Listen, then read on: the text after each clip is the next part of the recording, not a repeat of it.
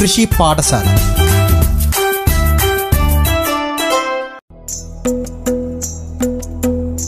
കൃഷി പാഠശാലയിലേക്ക് പ്രിയ ശ്രോതാക്കൾക്ക് സ്വാഗതം. കൃഷി പാഠശാലയുടെ കഴിഞ്ഞ അധ്യായത്തിൽ അമ്പലവയൽ കെ വി കെയുടെ ആഭിമുഖ്യത്തിൽ ഈ ലോക്ഡൌൺ കാലത്ത് കർഷകർക്ക് വേണ്ടി സംഘടിപ്പിച്ച ക്ലാസിന്റെ പ്രസക്ത ഭാഗങ്ങളാണ് ശ്രോതാക്കൾ കേട്ടത്. കൂണിന്റെ പോഷക ഗുണങ്ങളെക്കുറിച്ചായിരുന്നു ഈ പരിപാടിയുടെ കഴിഞ്ഞ അധ്യായത്തിൽ നമ്മൾ മനസ്സിലാക്കിയത്. ഇന്നത്തെ അധ്യായത്തിൽ കൂൺ വിളവെടുക്കുമ്പോഴും വിളവെടുത്ത് കഴിഞ്ഞാലും ശ്രദ്ധിക്കേണ്ട കാര്യങ്ങളെക്കുറിച്ച് മനസ്സിലാക്കാം. വിവരങ്ങൾ നൽകുന്നത് ഡോക്ടർ സഫിയ. പൂൺ കൃഷി വളരെയധികം ആളുകൾ ഇപ്പൊ കോവിഡ് കാലത്ത് പ്രത്യേകിച്ച് പലർക്കും തൊഴിൽ നഷ്ടപ്പെടുകയോ തൊഴിൽ നിന്നുള്ള വരുമാനം കുറയുകയോ ഒക്കെ ചെയ്ത ഒരു സാഹചര്യമാണ്. ഒരു മികച്ച ഒരു തൊഴിൽ സംരംഭമാണ് കൂൺ കൃഷി ഇത് സ്ത്രീ പുരുഷ ഭേദമന്യേ ആർക്ക് വേണമെങ്കിലും ചെറിയ തോതിൽ അവനവന്റെ വീട്ടിലെ സൗകര്യങ്ങളിൽ തന്നെ ചെയ്യുവാൻ സാധിക്കുന്ന ഒരു തൊഴിൽ സംരംഭമാണ്. അത് ചെറിയ തോതിൽ തുടങ്ങിയിട്ട് വിപുലീകരിക്കാൻ സാധിക്കുന്ന ഒരു തൊഴിൽ സംരംഭമാണ്. ഇത് ഇപ്പോൾ ഓൾറെഡി ചെയ്യുന്നവരുണ്ടായിരിക്കും അല്ലെങ്കിൽ ചെയ്യാൻ ആഗ്രഹിക്കുന്നവരുണ്ടായിരിക്കും. അവർക്ക് എല്ലാവർക്കും ഈ ഇന്നത്തെ ക്ലാസ് ഉപകാരപ്പെടുമെന്ന് കരുതിക്കൊണ്ട് അടുത്ത സെഷനിലേക്ക് നമ്മൾ കടക്കുവാണ്. എങ്ങനെയൊക്കെയാണ് നമുക്ക് ഇതിന്റെ പോസ്റ്റ് ഹാർവസ്റ്റ് ഇത് വിളവെടുപ്പ് കഴിഞ്ഞിട്ട് എന്തൊക്കെ കാര്യങ്ങൾ ശ്രദ്ധിക്കണം എന്നുള്ളതാണ് പ്രധാനമായിട്ട് പറയാൻ ഉദ്ദേശിക്കുന്നത് ഈ ഭാഗത്ത്.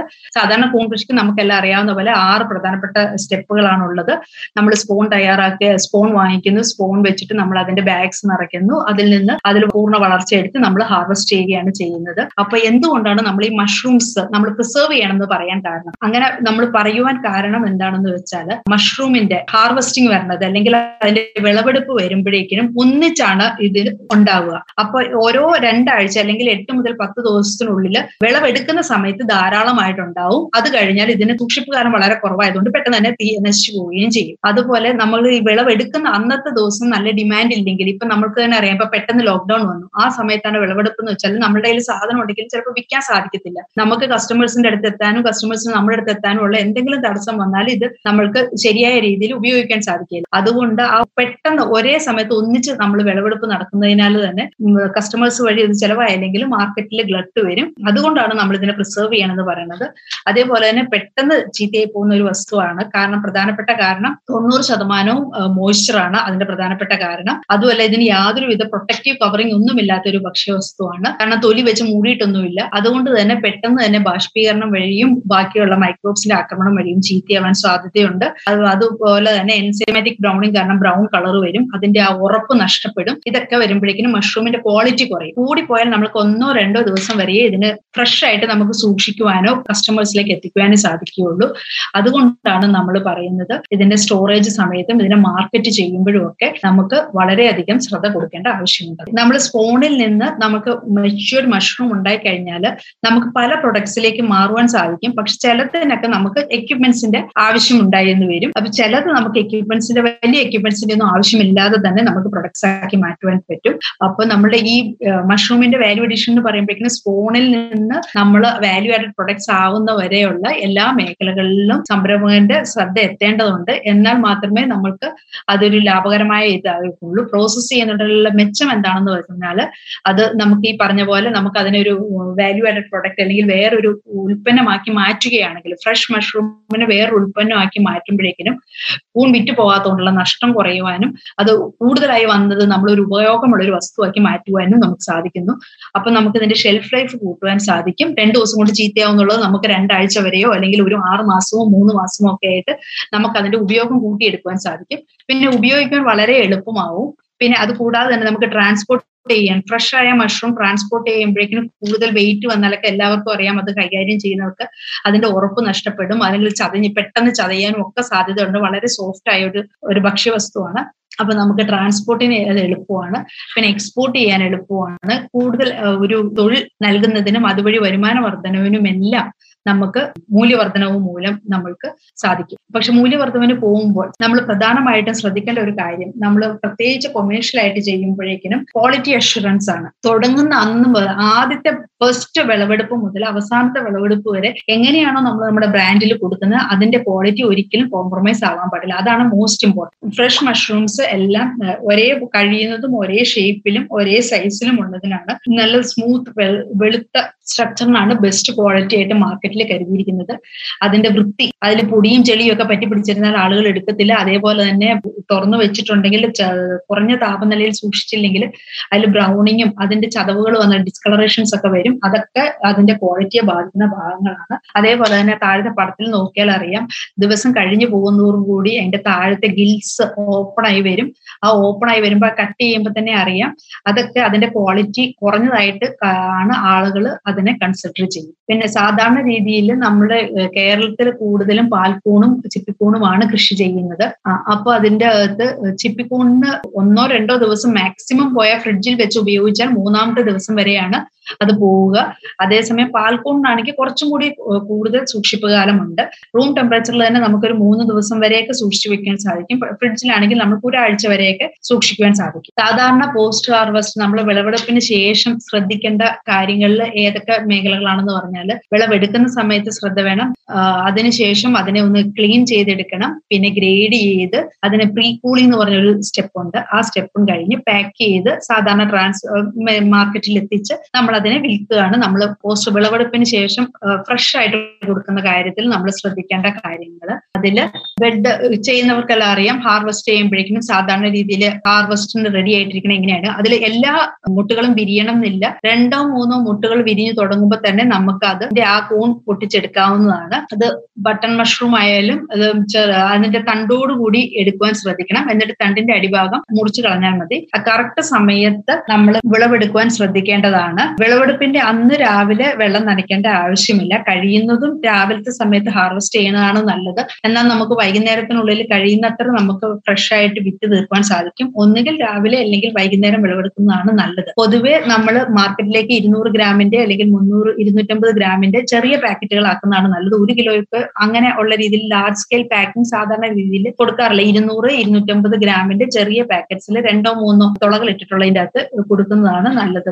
കഴിയുന്നതും അന്ന് തന്നെ ഫ്രഷ് ആയിട്ട് വിറ്റ് പോകുന്നതാണ് മാക്സിമം ഫ്രഷ്നെസ്സിനുള്ളത് അത് കൂൺ മുട്ടിട്ട് കഴിഞ്ഞാൽ രണ്ടോ മൂന്നോ ദിവസത്തിനുള്ളിൽ അതിന് വിളവെടുപ്പിന് നമുക്ക് പാകമാകും. അപ്പോ ഞാൻ നേരത്തെ പറഞ്ഞ പോലെ ഒന്നോ രണ്ടോ കൂണുകൾ പൂർണ വളർച്ച എത്തുമ്പോൾ നമുക്ക് അതിനെ അടർത്തിയെടുക്കാം. അതിനുശേഷം അതിന്റെ ചുവട് ഭാഗം മുറിച്ചു മാറ്റി നമുക്ക് അതിനെ വൃത്തിയാക്കി എടുത്താൽ മതി. ആദ്യത്തെ വിളവെടുപ്പിൽ തന്നെ നമുക്ക് ഒരു ബെഡിൽ നിന്ന് ഒരു മുന്നൂറ് നാനൂറ് ഗ്രാമിലുള്ള കൂൺ ലഭിക്കും. അത് പറിച്ചെടുത്തതിന് പറിച്ചെടുത്തതിന് ശേഷം വീണ്ടും നനച്ചു കൊടുത്തിരുന്നാൽ നമുക്ക് ഒരാഴ്ച അല്ലെങ്കിൽ ഒരു പത്ത് ദിവസം പത്ത് പതിനഞ്ച് ദിവസത്തിനുള്ളിൽ നമുക്ക് രണ്ടാമതൊരു വിളവെടുപ്പ് കിട്ടും. അന്നേരവും നമുക്ക് ഒരു ഇരുന്നൂറ് മുന്നൂറ് ഗ്രാം വരെ ലഭ്യമാണ്. പിന്നെ നമ്മൾ നനച്ചു കൊടുക്കുകയും അതിന്റെ കവർ കുറച്ചും കൂടി കീറി കൊടുക്കുകയും ചെയ്യുവാണെങ്കിൽ ഒരു വിളവെടുപ്പ് കൂടി സാധ്യമാണ്. അന്നേരവും നമുക്ക് നൂറ് മുതൽ മുന്നൂറ് ഗ്രാം കിട്ടും. മൊത്തത്തിൽ ഒരു ഒരു കിലോ വരെ നമുക്ക് ഒരു ബെഡിൽ നിന്ന് ലഭ്യമാണ്. സാധാരണ നമുക്ക് കിട്ടുന്ന സ്പൂണിന്റെ ഒരു പാക്കറ്റ് എന്ന് പറഞ്ഞ ഒരു മുന്നൂറ് കിട്ടുന്ന സ്പൂണിന്റെ അകത്തുള്ള ആ പാക്കറ്റിൽ നിന്ന് നമുക്ക് രണ്ട് ബെഡ് വരെ ഇടാം. അപ്പൊ നമ്മൾക്ക് ഒരു സ്പൂൺ പാക്കറ്റിൽ നിന്ന് ഇതുപോലെ ഒരു രണ്ട് കിലോ വരെ വിളവെടുപ്പ് നമുക്ക് സാധ്യമാണ്. അത് കറക്റ്റായിട്ട് ചെയ്താലേ നമുക്ക് അത്രയും ലഭ്യമാവുകയുള്ളൂ.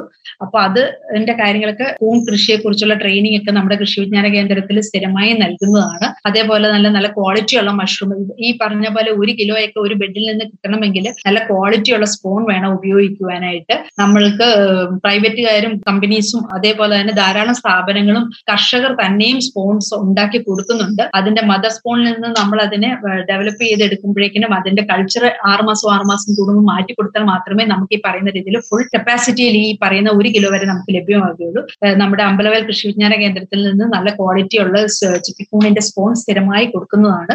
അപ്പൊ ആവശ്യക്കാർക്ക് കൃഷി വിജ്ഞാന കേന്ദ്രം അമ്പലവയലുമായിട്ട് ബന്ധപ്പെട്ടാൽ മതി. നല്ല ക്വാളിറ്റി സ്പൂൺ ലഭ്യമാകുന്നതിന് എന്നിട്ട് നമ്മൾക്ക് ഇതിന്റെ കൃഷിയെ കുറിച്ചുള്ള എന്ത് സംശയവും രോഗകീടങ്ങളെ കുറിച്ചുള്ള സംശയങ്ങളും തീർത്തു തരുന്നതിന് ആവശ്യമായ എക്സ്പേർട്സ് നമ്മുടെ കൃഷി വിജ്ഞാന കേന്ദ്രത്തിലുണ്ട്. കർഷകരുടെ എപ്പോ വിളിച്ചു ചോദിച്ചാലും നമ്മൾ ഫോണിൽ കൂടി കൂടിയും അതിന്റെ സമാധാനം കഴിയുന്നതും പറയാറുണ്ട്. പിന്നെ അത്യാവശ്യമാണെങ്കിൽ മാത്രമേ അവരുടെ ഫീൽഡിൽ പോയി അവരുടെ ഷെഡിൽ എന്തെങ്കിലും പ്രശ്നമുണ്ടോ എന്ന് നോക്കിയും അതിന് പരിഹാരം നിർദ്ദേശിക്കാറുണ്ട്. അപ്പൊ കൂൺ കൃഷിക്ക് താല്പര്യമുള്ളവരെല്ലാം സ്പോൺ ആവശ്യത്തിനും ബാക്കി കൂൺ കൃഷിയെ കുറിച്ചുള്ള എന്ത് സംശയ നിവാരണ നിവാരണത്തിനും കൃഷി വിജ്ഞാന കേന്ദ്രമായിട്ട് ബന്ധപ്പെടേണ്ട ആവശ്യമേ ഉള്ളൂ. പിന്നെ ഇതുപോലെ മൂല്യവർദ്ധിത ഉൽപ്പന്ന നിർമ്മാണത്തിനായിട്ടുള്ള ട്രെയിനിങ്ങും നമ്മുടെ അമ്പലവിൽ കൃഷി വിജ്ഞാന കേന്ദ്രത്തിൽ കൊടുക്കുന്നുണ്ട്. ആവശ്യക്കാർ കൃഷി വിജ്ഞാന കേന്ദ്രം പ്രോഗ്രാം കോർഡിനേറ്ററിനെ സമീപിച്ചാൽ മതി. ഫോൺ വിളിച്ചു പറയുകയോ അല്ലെങ്കിൽ മെയിൽ അയക്കുകയോ ചെയ്താൽ മതി. പിന്നെ ഉള്ളത് നമ്മൾ നേരത്തെ പറഞ്ഞ പോലെ ഹാർവസ്റ്റിന്റെ കാര്യത്തിൽ ഇത്രയും കാര്യങ്ങളെ ശ്രദ്ധിക്കുവാനുള്ളൂ. പിന്നെ നമ്മൾ മാർക്കറ്റിലേക്ക് കൊടുക്കുന്നതിന് മുന്നേ അതിൽ പറ്റിപ്പിടിച്ചിരിക്കുന്ന കൂടുതലും വൈക്കോലിലോ അല്ലെങ്കിൽ എന്താ പറയാ സോഡസ്റ്റിലോ ഒക്കെയാണ് ചെയ്യുക. അതിന്റെ ആ തണ്ട് ഭാഗത്തുള്ള പൊടിയെല്ലാം നമ്മൾ വൃത്തിയാക്കി തുടച്ചു കളഞ്ഞിട്ട് വേണം നമ്മൾ പാക്ക് ചെയ്യാൻ. പിന്നെ കഴുകി ഗ്രേഡ് ചെയ്ത് കൊടുക്കുന്നതാണ് നല്ലത്. നമുക്കറിയാം കൂണൊക്കെ വിടർന്നു കഴിഞ്ഞാൽ ചിപ്പിക്കൂൺ ആയാലും അതിന്റെ ഓരോ എതിരുകൾക്കും പല വലിപ്പമാണ്.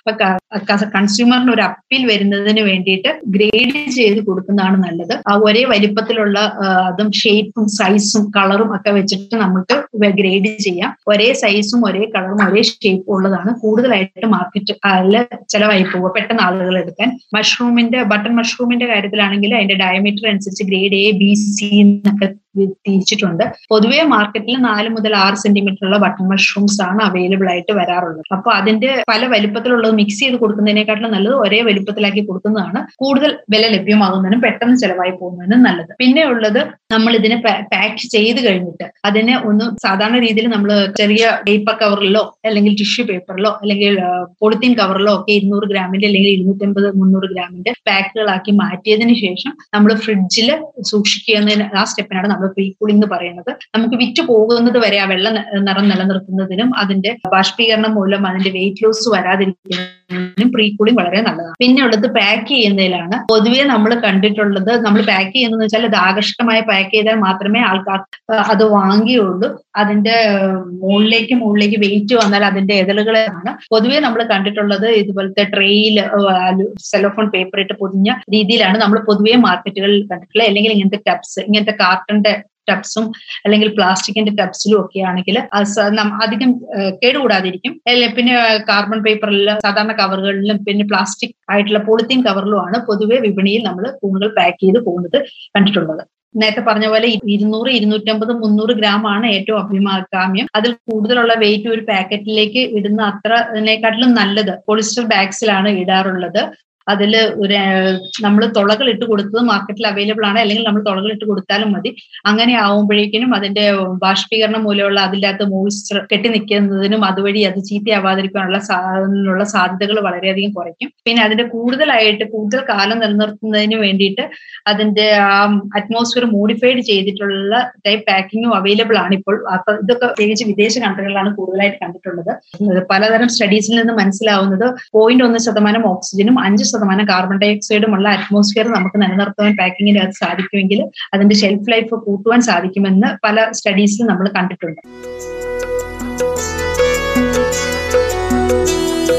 കൂൺ വിളവെടുത്തു കഴിഞ്ഞാൽ ശ്രദ്ധിക്കേണ്ട കാര്യങ്ങളെക്കുറിച്ച് ഡോക്ടർ സഫിയ പങ്കുവച്ച വിവരങ്ങളാണ് ഇന്ന് കൃഷി പാഠശാലയിൽ ശ്രോതാക്കൾ കേട്ടത്. ഏറെ പോഷക ഗുണമുള്ള കൂണിന്റെ വിപണനവുമായി ബന്ധപ്പെട്ട കാര്യങ്ങൾ മനസ്സിലാക്കാം കൃഷി പാഠശാലയുടെ അടുത്ത അധ്യായത്തിൽ. എല്ലാ പ്രിയ ശ്രോതാക്കൾക്കും നന്ദി നമസ്കാരം.